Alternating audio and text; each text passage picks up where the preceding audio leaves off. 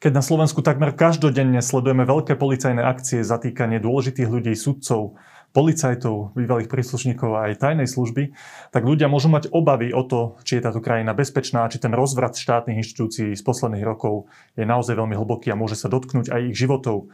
O tom, do akej miery sa máme báť a v akom stave je jedna z týchto dôležitých inštitúcií, sa dnes budem rozprávať so šéfom Slovenskej informačnej služby, pánom Vladimírom Čolinským. Vítajte.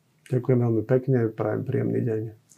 Pán Čolinský, vy ste v jednom z tých rozhovorov povedali, že za tých ostatných 10-12 rokov tajná služba sa až tak veľmi nevrtala v tých domácich veciach, lebo však komu mali tie materiály zaniesť? Kaliňákovi ste tam vymenovali tie persóny, ktoré boli pri moci že to nemal veľký zmysel, aby tajná služba týmto ľuďom nosila nejaké materiály o domácom kriminálnom dianí.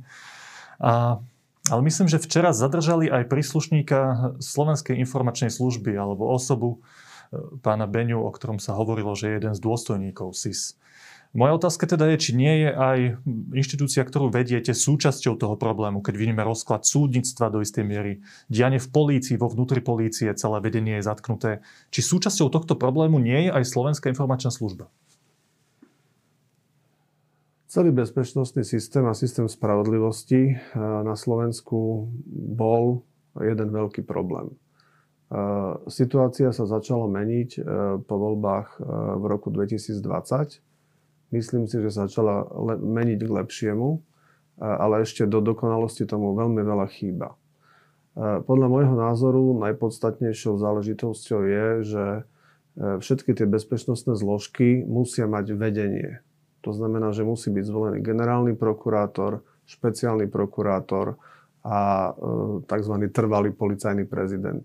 Zároveň musí prebehnúť e, reorganizácia policajného zboru, o ktorej hovorí e, pán minister vnútra Roman Mikulec, aby každý vedel, kde je, čo je jeho úloha, kto je jeho šéf a aké sú jeho povinnosti. Tomu rozumiem. Ale pýtam sa teraz na Slovenskú informačnú službu, že, že ste riaditeľ, vidíte aj tu tie včerajšie udalosti. Viete nejakým spôsobom reflektovať to, že či táto inštitúcia má podobný problém, ako sme videli v polícii a ako sme videli v súdnictve, ako vidíme v týchto dňoch? Takto ten včerajší prípad je e, trochu špecifický, pretože stále nemáme e, informácie o tom, ako e, dopadnú ľudia, E, ktorí by mohli byť e, spojení so Slovenskou informačnou službou. Takže meritorne vám k tomu neviem nič bližšie v tejto chvíli povedať. Keď sa to dozvieme, tak potom budem v zmysle zákona e, konať. To je jedna vec. Druhá vec je, nemyslím si, že Slovenská informačná služba bola natoľko vypuklým problémom aj v minulosti, ako boli iné bezpečnostné zložky. A to z toho dôvodu, že tá Slovenská informačná služba je informačná. Ona informácie zbiera, vyhodnocuje triedy a zasiela príjemcom zo zákona. Čiže ona nerobí žiadne e, invazívne zásahy do uh, ústavov garantovaných slobod. Uh, a tým pádom tie excesy, uh, ktoré by ľudia pocitili na svojej koži, ani nemohli byť eh, tak závažné, ako mohli byť eh, excesy, ktoré vyrábala napríklad policia. Spomeniem len trestné stíhania Romana Mikulca, Jara Naďa, Igora Matoviča, Milana Krajniaka, Marcela Klimeka, Daniela Lipšica, Gabora Grendela a ďalších. Prekvapilo vás zadržanie pána Beňu? Mm, áno. Dobre, vidím, že asi viac k tomuto nechcete hovoriť. Poďme ďalej. Keď ste prišli do Slovenskej informačnej služby, čo bol ten najväčší problém, na ktorý ste narazili? Lebo ja viem, že bolo tam určite aj viac pozitívnych vecí, môžeme si aj o nich povedať, ale, verejnosť zaujíma, že čo bola tá vec, vec, ktorú treba zmeniť ako prvú. Čo je, lebo z pohľadu verejnosti sa zdalo, že Slovenská informačná služba je taká veľmi nenápadná inštitúcia. Vaši predchodcovia veľmi nekomunikovali ani v médiách, však asi to malo aj nejaké dôvody.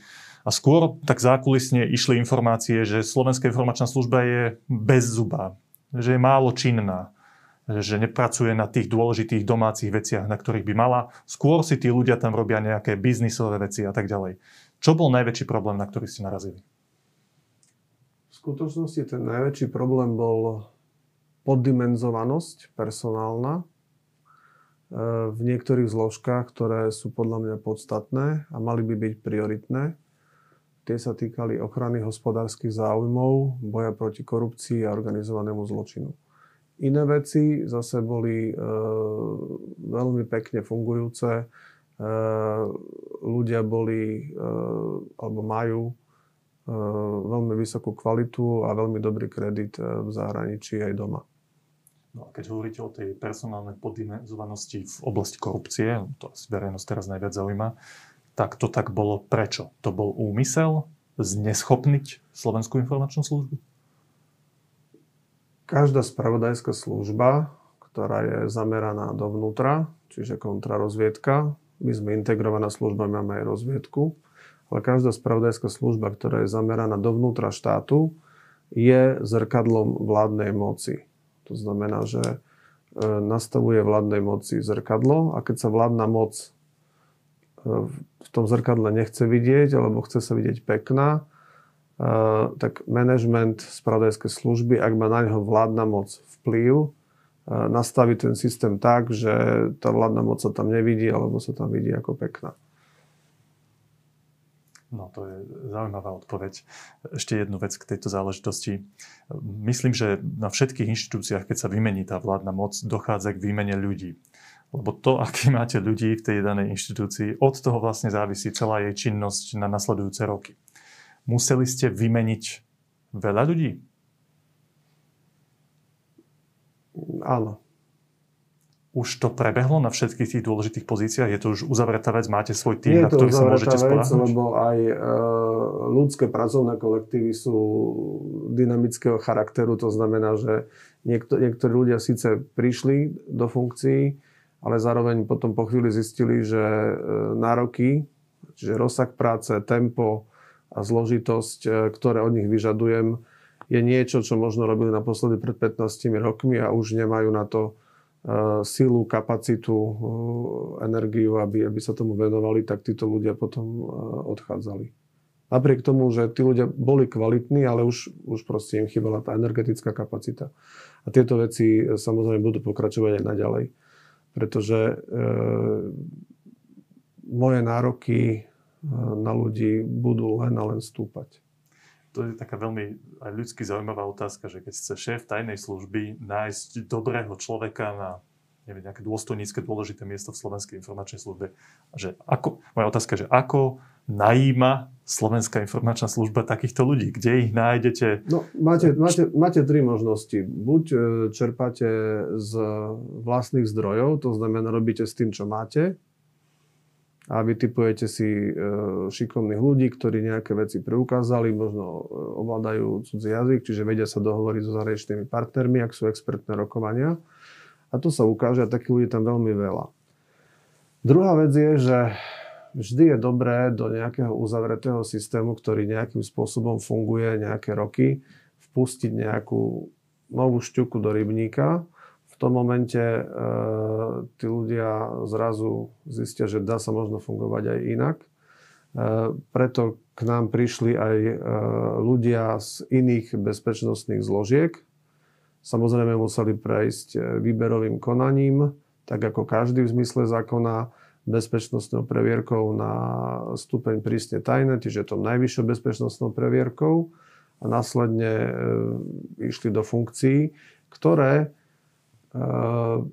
trošku korelovali, a nie že trošku, niekedy významne korelovali s tým, čo robili v čase pred tým, ako prišli do Slovenskej informačnej služby. A potom je tretia skupina ľudí, ktorí nikdy nepôsobili v bezpečnostných zložkách, ale sú e, odborníci na nejakú oblasť a pôsobili v civile a tých tiež vieme zapojiť. E, na našej internetovej stránke je množstvo voľných pracovných miest, na ktoré sa ľudia môžu hlásiť. E, ak chcú pracovať pre štát a prejdú náročným výberovým procesom, tak môžu byť úspešní. Faktom je, že z počtu prihlásených, ktorí sa prihlásia, že majú záujem, nakoniec príjmeme asi 6 ľudí. Mhm. Keď ste hovorili, že ten najväčší problém je tá personálna poddimenzovanosť v niektorých oblastiach, tak keď vy tento problém nejakým spôsobom vyriešite, najmete nových ľudí, bude ich tam dostatok, aby mohli riešiť tieto témy, tak ako to verejnosť pocíti? Ako reálne Slovenská republika pocíti, že tento problém je vyriešený? Výstupmi našej práce e, sú spravodajské produkty, ktoré zasielame príjemcom zo zákona, to sú traja najvyššie ústavní činiteľia, a ďalším predstaviteľom štátnych orgánov. Slúžia ako podklad pre, pre ich ďalšiu rozhodovaciu činnosť. To znamená, že ak tie výstupy budú kvalitné, alebo kvalitnejšie ako sú dnes, tak vtedy si môžu povedať, že áno, tá služba sa zlepšila. To samozrejme súvisí aj s množstvom tej produkcie, ktorá je e, s obsahom, s nejakým strategickým zameraním Slovenskej informačnej služby a so schopnosťou reagovať na vývoj, e, ktorý, ktorý je vo svete, či už na tohto roku na pandémiu COVID-19, alebo na nové výzvy, ktoré sú napríklad environmentálna kriminalita, ktorej sa, povedzme, Slovenská informačná služba v minulosti venovalo len veľmi okrajovo, ale táto téma čo, rezonuje čoraz viacej. A ako náhle sme sa jej začali venovať, tak sme zistili, že e, pravdepodobne budeme musieť zriadiť ešte ďalší špeciálny útvar, ktorý sa bude venovať len tomuto, pretože je toho veľmi veľa. Dobre, a keď prejdeme k aktuálnej situácii, k tomu, čo ľudia vidia, že sa tu najviac deje v tejto krajine, to je to vyšetrovanie sudcov, policajných funkcionárov a niektorých vplyvných podnikateľov, tak v celom tomto dianí, ktorý vidíme na televíznych obrazovkách v médiách každý deň, hrá v tom nejakú rolu aj Slovenská informačná služba? Pracujete aj na takých týchto prípadoch, ktoré teraz vidíme v médiách? Áno, áno. Na, na niektorých áno. E, Odstupovali sme im, e, teda tým orgánom činným trestom konaní v niektorých prípadoch e, informácie ku konkrétnym osobám, alebo sme iným spôsobom napomáhali tomu, aby došlo k tej finálnej realizácii. Mhm. Ale ten iný spôsob nebudem e, Rozumiem. špecifikovať.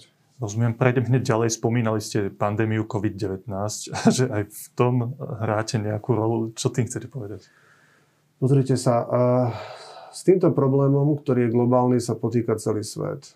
To znamená, že my napríklad zháňame informácie o tom, ako, aké opatrenia a ako sa s tým vysporadúvajú iné štáty, čo robia, aký to má vplyv na fungovanie ich spravodajských služieb, bezpečnostných zložiek, armád, aký to má vplyv na ich hospodárstvo, a tieto, o týchto veciach informujeme našich ústavných činiteľov. Zároveň ich napríklad informujeme o tom, či náhodou v nejakej susednej krajine sa za úplatky nepredávajú falošné negatívne certifikáty, aby sa osoby mohli e, v rozpore s platnou právnou úpravou dostať na územie Slovenskej republiky. Mhm. To je príklad. To je zaujímavé. Potom je tam ešte jedna zaujímavá vec, že čo len tak okraj by som chcel spomenúť. COVID sa stále je súčasťou propagandy niektorých štátov. To znamená, že predstavitelia týchto štátov, ktorí pôsobia na území napríklad Slovenskej republiky, sa snažili dostať e, k najvyšším ústavným činiteľom s tým, že chcú poskytnúť nejaký dar, ktorý bol pomerne symbolický, a za to nechceli nič iné, len fotku s týmto ústavným činiteľom. A keď sme si tie osoby predtým, ako takéto stretnutie malo dôjsť, preverovali, tak sme zistili, že jeden robí pre spravodajskú službu cudzieho štátu, e, druhý sa podiela na prevádzačstve, e, ďalší dvaja e, majú za ušami, čo sa týka ekonomickej trestnej činnosti, a piatý si už nepamätám, ale všetci piati, ktorí to chceli, boli v zásade defektní. Takže stretnutie potom e, s daným ústavným činiteľom sa na základe odporúčania Slovenskej informačnej služby neuskutočnilo. Tieto fotografie, ale tento modus operandi použili aj v iných krajinách. A, a my si, keďže my spolupracujeme so 108 spravodajskými službami z celého sveta, my si tieto informácie vymieňame a zistili sme, že to funguje aj inde, alebo tie pokusy boli aj inde. Týmto sa môžeme tak plynule premostiť na zahraničie. Vy ste aj v iných rozhovoroch sa venovali trošku tomu, čo robí Slovenská informačná služba vo vzťahu k iným krajinám, ktoré sa snažia pôsobiť a presadzovať svoje záujmy aj na našom území.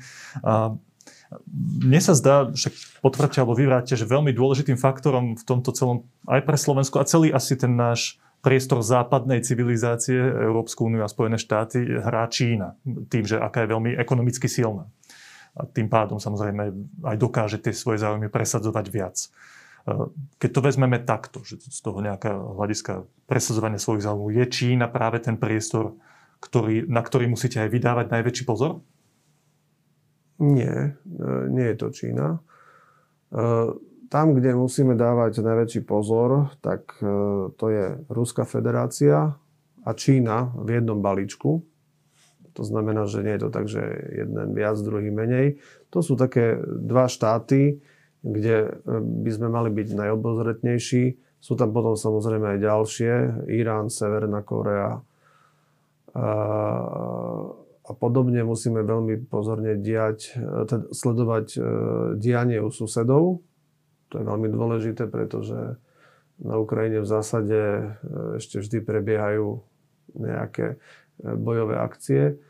To znamená, že to sú oblasti, na ktoré si my musíme dávať pozor. Zostane ale pri tej Číne a pri tej Ruskej federácie.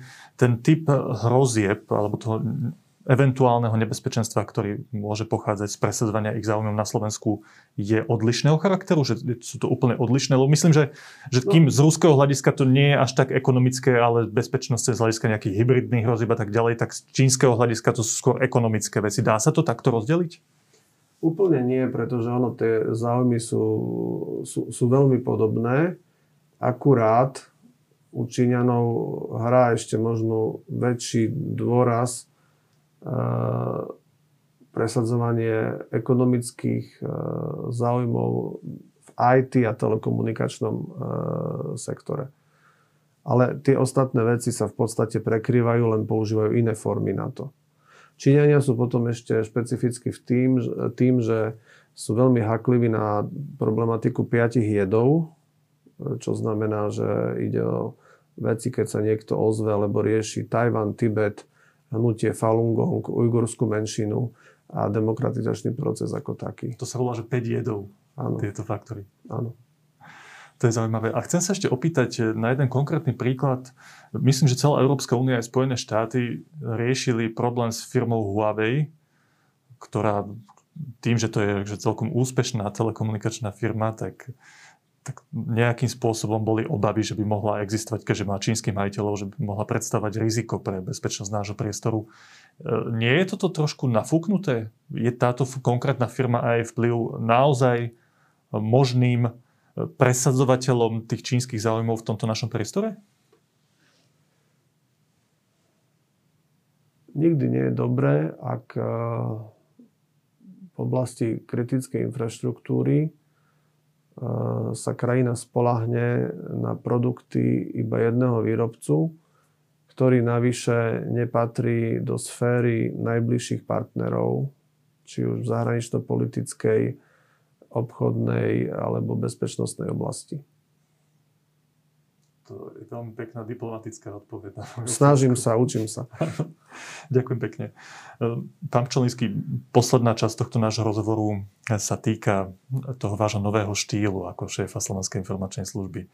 Vy ste už dali niekoľko rozhovorov a ak sa nemýlim, váš predchodca, pán Šafárik, nedal ani jeden, alebo si nespomínam na žiadny. Prečo to robíte? Z programového vyhlásenia vlády vyplýva, že e, Slovenská informačná služba by mala e, byť viacej otvorená. Ja osobne som hlboko presvedčený o tom, že moderná spravodajská služba demokratického štátu v 21. storočí musí komunikovať s občianskou spoločnosťou. E, využívame na to viaceré e, komunikačné kanály. Jedným z nich e, sú rozhovory, ktoré poskytujem Ďalším je, že my e, veľmi poctivo odpovedáme na otázky, ktoré nám prichádzajú od novinárov. Spustili sme si Facebookovú stránku, Instagram, Teraz testujeme nový web, ktorý bude onedlho spustený. Neviem, či sa mi podarí nahovoriť kolegov aj na YouTube kanál, lebo nie som zatiaľ istý, čo by sme tam vysielali. Ale to všetko sa musí diať pri zohľadnení oprávnených záujmov Slovenskej republiky pri ochrane utajomnej skutočnosti. To znamená, že môže sa zdať, že neobvykle veľa rozhovorov poskytujem, ale v zásade takmer všetky veci vychádzajú z toho, čo Slovenská informačná služba zverejňuje e, v správe o svojej činnosti e, za predchádzajúci a, rok. To znamená, že ja možno hovorím e, zrozumiteľnejšie ako ten zložitý text, ktorý tam je napísaný, ale snažím sa, aby sa to posolstvo a informácie o tom, čo robíme, dostalo k čo najviac ľuďom. Tomu rozumiem a je to celkom sympatické. Slovenská informačná služba naozaj vo verejnosti, možno, ak nemá žiadne renomé, tak skôr také negatívne renomé z minulosti, však mali sme tu kauzy hlavne za Mečerovej vlády. Ale má to samozrejme aj takú svoju odvrátenú stranu, keď sa rozhodnete otvoriť a viac komunikovať. Že poviete aj niektoré veci, ktoré môžu byť verejnosťou prijaté inak, ako ste ich mysleli, alebo poviete to, čo ste úplne nechceli povedať. Tak ja mám taký, hneď taký prvý jeden konkrétny príklad. Vy ste v jednom rozhovore hovorili o bezpečnostnej hrozbe našej jadrovej elektrárny v Mochovciach. Vy ste povedali, ja to, ja to tu mám presne napísané, že na otázku, či je zanedbaná a či je to stav, ktorý platí doteraz, tak ste povedali, že áno, že to stále platí, že pri výstavbe bol neporiadok, boli tam nekvalitne certifikované produkty, kontrolné orgány kontroly vykonávali skôr formálne ako naozaj. No, a keď sa potom novinári tohto chytili, lebo to je také veľmi silné vyjadrenie. To občanom vysiela signál, že pozor, tu máme jadrovú elektráreň, ktorá nie je bezpečná. Tu sa niečo možno môže stať, že dávajme na to pozor. Dvakrát, trikrát do mesiaca informujete o tejto problematike eh, relevantných ľudí a napriek tomu sa nič nedeje, alebo sa deje len pomaly, eh, tak potom sa treba ozvať. Lebo ano, tu ide o život. Ale novinári riešili teda, že v akom to je stave a a zdá sa, že tie veci, na ktoré ste upozornili, že, že toto už bolo známe, že tie úrady, ktoré sú na to určené, to riešili. Úrad jadrového dozoru je asi ten úrad, ktorý by toto mal všetko kontrolovať. Všetko nie. Úrad jadrového dozoru kontroluje iba niektoré veci. No a že tie veci, ktoré ste hovorili v tom rozhovore, teda, že tam tá bezpečnosť je ohrozená, že to nie je niečo, čo treba teraz akútne riešiť, pretože o tom probléme sa vie, týka sa nejakej časti tej elektrárne. Neprehnali ste to v tom vyjadrení? Nie, pretože teda jednak je zaujímavé, že sa to chytil práve úrad jadrového dozoru, že sa tam našiel. E, druhá vec je, bolo tam nejaké spochybnenie toho, že tie informácie sú, nie sú čerstvé, tak garantujem vám, že naše informácie sú čerstvejšie ako špagety, ktoré budú jesť na obed dnes manažeri talianského Enelu, ktorí stavajú túto jadrovú elektráreň. A viem, prečo to hovorím, že tie informácie sú čerstvejšie. A potom je tam ešte tretia otázka, ktorú nechcem teraz rozoberať do hĺbky, a to je bezpečnostná spolahlivosť osôb, e, ktoré vykonávajú kontroly. Takže to, že ste povedali túto vetu, malo svoj jasný cieľ. Nebolo to len tak, že vám to nejako uniklo.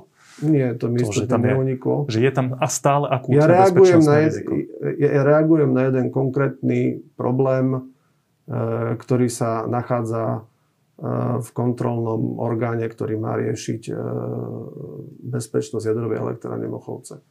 Mhm. Ďakujem pekne. Asi naražite na úrad jadrového dozoru. Ale dobre, poďme ďalej. Povedali ste ešte jednu dosť zaujímavú vec v jednom z rozhovorov a tá sa týkala, bolo to niečo v tom duchu, že máme, sledujeme, máme v merku ešte niekoľkých ďalších sudcov.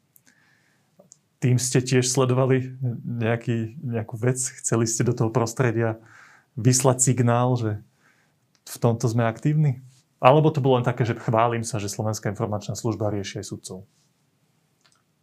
Sudcovia nikdy neboli priamou cieľovou skupinou spravodajského záujmu SIS. To musím povedať.